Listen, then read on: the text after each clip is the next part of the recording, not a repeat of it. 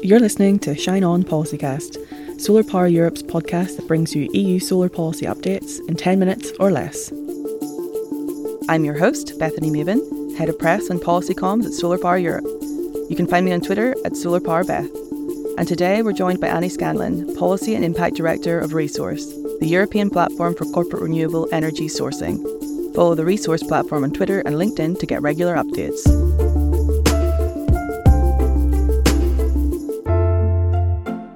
Hi, Annie. Welcome to Policycast. Thank you so much for having me. So, today we're going to talk uh, PPAs, the RE-Source platform, corporate renewable sourcing. Uh, but before we get into all of that, maybe you can just introduce the concepts and yourself and the RE-Source platform. Happy to. Thanks so much. Um, so, the RE-Source platform, we are in essence a community of renewable energy corporate buyers um, and the suppliers of that renewable energy we really saw a benefit of bringing together the suppliers and the buyers to really accelerate uh, corporate sourcing, particularly of renewable energy. Um, so we do that through events, through shaping the policy environment, um, and lots of kind of practical workshops and tools for you know the average company to really understand what their their options are to source renewables. I'm director of that platform, so overseeing all of those uh, activities, working very closely with both the buyers and suppliers, um, and it's very good fun. Yeah. And so when buyers are, you know, going out there trying to get their contracts for renewable energy, how do they know it's renewable energy and, you know, what are they looking out for in, in, in that sense? Yeah, so um, you know, corporate sourcing, it's a bit of a mysterious topic to some. And I think, you know, now in Brussels that's really at the heart of the debate. Everyone's talking about these these things called PPAs. What is a PPA? Um, so, in, in essence, a PPA is a power purchase agreement. This is a long term contract for energy uh, which a corporate, so you know, steel factory or a, a food plant, uh, will sign with a supplier. Um, that contract tends to run for about ten to fifteen years. Um, and it's a it's a fixed price, so that's really fantastic business wise that they have this oversight of their energy costs, um, and of course then they're protected from from the volatile markets, um, which we've seen you know to the extreme in the last couple of years. Um, so that's you know makes fantastic business sense, but of course that also um, is great for for the average company's decarbonisation strategy. Um, so when they sign an agreement with a company providing renewable energy, um, they can use this to to play into their their decarbonisation plan um, as long as it's underlined with a guarantee of origin. So going to throw in some new terminology here.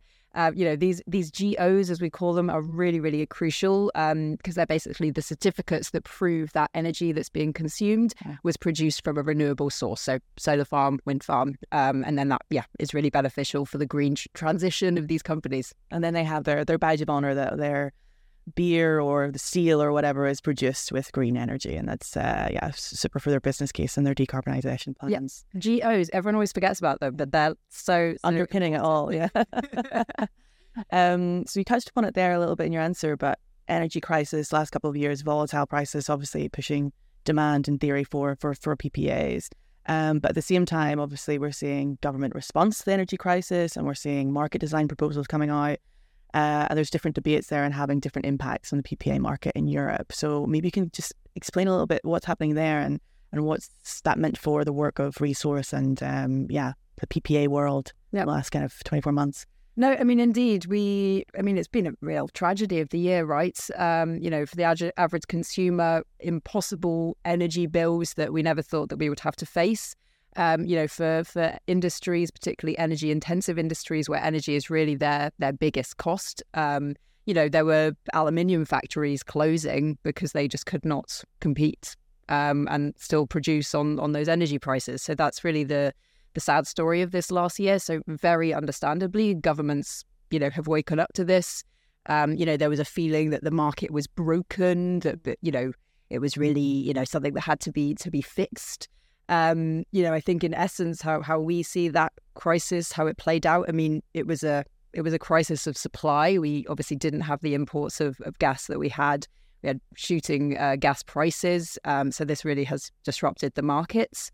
Um, and of course, we don't like the outcome of that. So very understandable that governments have, have tried to sort of put into place some regulations to try and help there.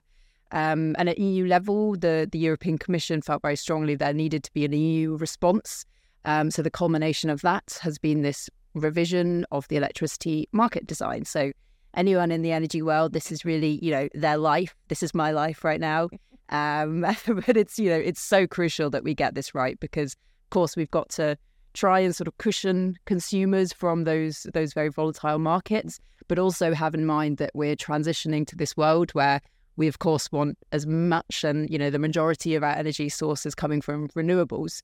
Um, so that brings in different challenges of how we make sure we have that continued supply. Um, and making sure that we don't kind of undermine that certainty and that clear path forward mm. for renewables and connecting those those dots there. Yeah. Yeah. Yeah.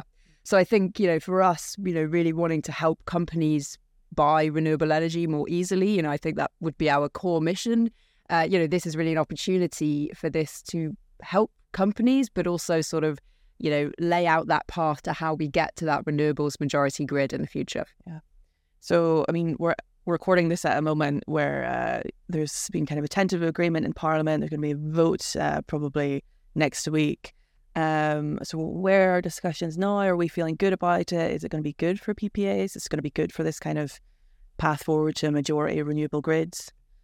Yeah, um, I mean, yeah, the caveat being we are talking before this vote and before the council position, so don't hold me to this if it if it all what are your predictions ripped up next week. Um, but you know, look, we had the, the, commission proposal, which I think actually was very balanced. Mm-hmm. Um, you know, let's also remember we've got elections next year. We're really at the end of the political term, so you know, it's not the moment to be really just ripping up the electricity market. And you know, I think the commission proposal was right in that way. Very targeted response, really a focus on how can we put in sort of long term safety nets for companies? Um, you know, really make grids work better, and you know, uh, how how can we really support the renewables rollout? You know, I think this is this is absolutely right. Um, and there was a PPA article, so this power purchase agreement again, um, which I think you know for us was is fantastic because politicians have really woken up to the fact that PPAs are an excellent tool for businesses, both from a you know, cost hedging perspective and an environmental perspective. So that was a really, really great signal for them. Um, and then, yeah, when when obviously the the Parliament started working on that, um, you know, politicians in the Parliament are very answerable to their constituents. So I think you know a lot of amendments they were making were really with that in mind. You know, how can we help the average consumer? You know, really deliver those low low electricity prices that we all want. So uh, yeah, that's that's what we saw coming out of the Parliament. Um, there was a couple of unhelpful things that we thought was, uh, yeah, maybe not the right moment to be added in. That we saw uh, things like a kind of EU PPA database. Okay. Um, you know, there was a proposal around, you know, that we'd have to reveal the price structure of a PPA, which is absolutely sensitive information. yeah, it's a corporate business. You, know, you can't just, yeah, in in essence could act, have acted as a disincentive yeah, yeah. to sign a PPA. Um, we also saw. Um, you know, standardized contracts, whilst it was voluntary, just seemed a bit odd to be mm. trying to sort of regulate what is in essence a market market tool.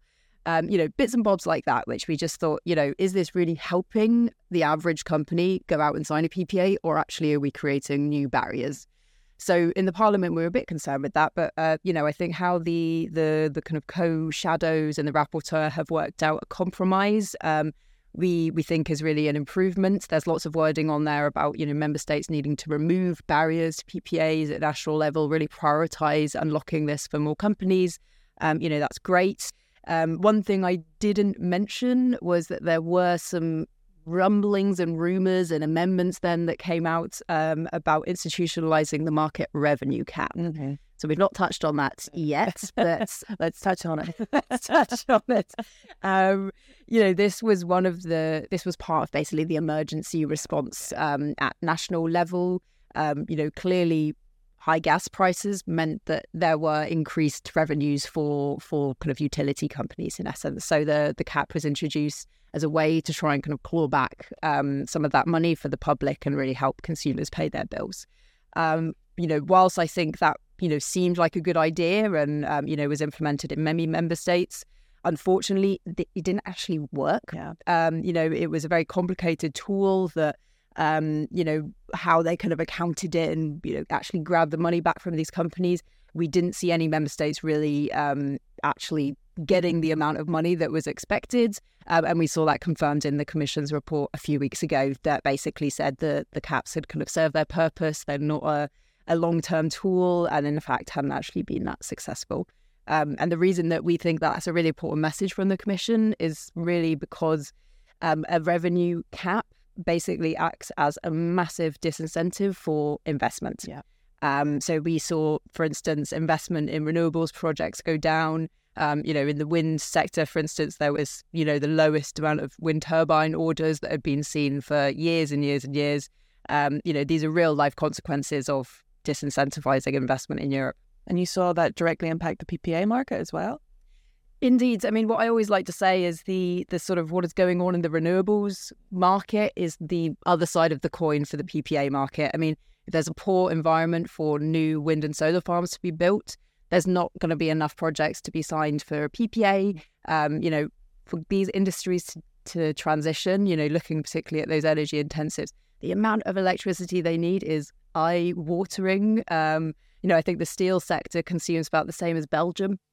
um, so it's Quite a lot. we need Yeah. so much solar, we need so much wind. Um, so anything that really just spooks the markets um, and means that we're not really getting those new wind and solar farms is a disaster for PPAs. Yeah. So now we're kind of moving away from this idea of of, of the cap, and uh, we've got the vote kind of coming in the next week, and and then there's a few other dates in market design and in the RE-Source calendar. So what are the kind of next steps uh, into the into the autumn? Uh, we'd certainly like to see the compromise that was found between the, the shadows and the rapporteur to be adopted. Um, and then that puts the the ITRE committee, you know, they, they've done their job. We then have a plenary vote um, coming up probably in September. In parallel to that, the council also still needs to conclude its its position. Um, you know, we didn't really talk much about the council, but you know, I think all to play really in the the trilogue negotiations. So certainly, we'll be keeping a close eye on you know whether that revenue cap reappears. Um, you know, how would a crisis um, really be triggered? I think that's also really important to see, so that we're not just perpetually in in crisis mode. Four times a year. Yes, indeed, indeed. So I suppose that's on, on the policy side. Um, you know, it's critical we get that right to really open up the market to more companies to, to source renewable energy. Um, and what we do from more of a kind of business perspective, uh, we we like to organise lots of activities where buyers can really come and learn practical information that will really give them the tools to go out and sign more renewable energy deals. Uh, so from the 25th to the 27th of October, um, everyone's invited to Amsterdam, um, and we'll have the buyers three days as a special first day just for buyers, uh, where they can attend boot camps and really get loads of practical information. Oh, Exactly, exactly. Um, and then the following two days, they can meet suppliers, they can go to a conference, and you know learn really in detail what, what they need to know to to go out and sign a PPA. They can attend for free, so energy buyers really can come just for that, that experience to take their their environmental and sustainability journey the next step. Oh, so trilogues will continue into into autumn and market design and resources perfectly placed in October then to to bring everybody to talk about it at that that key time. And then maybe after that, and maybe after you get a break, we, we come back and we, we talk about how it's all landed here in PolicyCast. But thanks so much for your insights today, Annie. And uh, yeah, let's keep keep the conversation going. My pleasure. Thank you so much for having me.